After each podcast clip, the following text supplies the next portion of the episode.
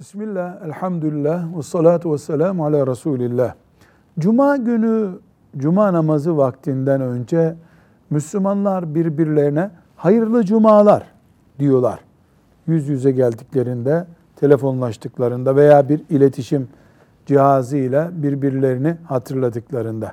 Hayırlı cumalar ifadesi Resulullah sallallahu aleyhi ve sellemin sünnetinde yoktur ashab-ı kiramın uygulamasında da yoktur. Ama Müslümanlar arasında selamla selamlaştıktan sonra böyle bir ifadenin kullanılmasında bir sakınca yoktur. Biz bunu cumaya ilave bir ibaret olarak yapmıyoruz. Birbirimize muhabbet olarak yapıyoruz. Tebrik için yapıyoruz.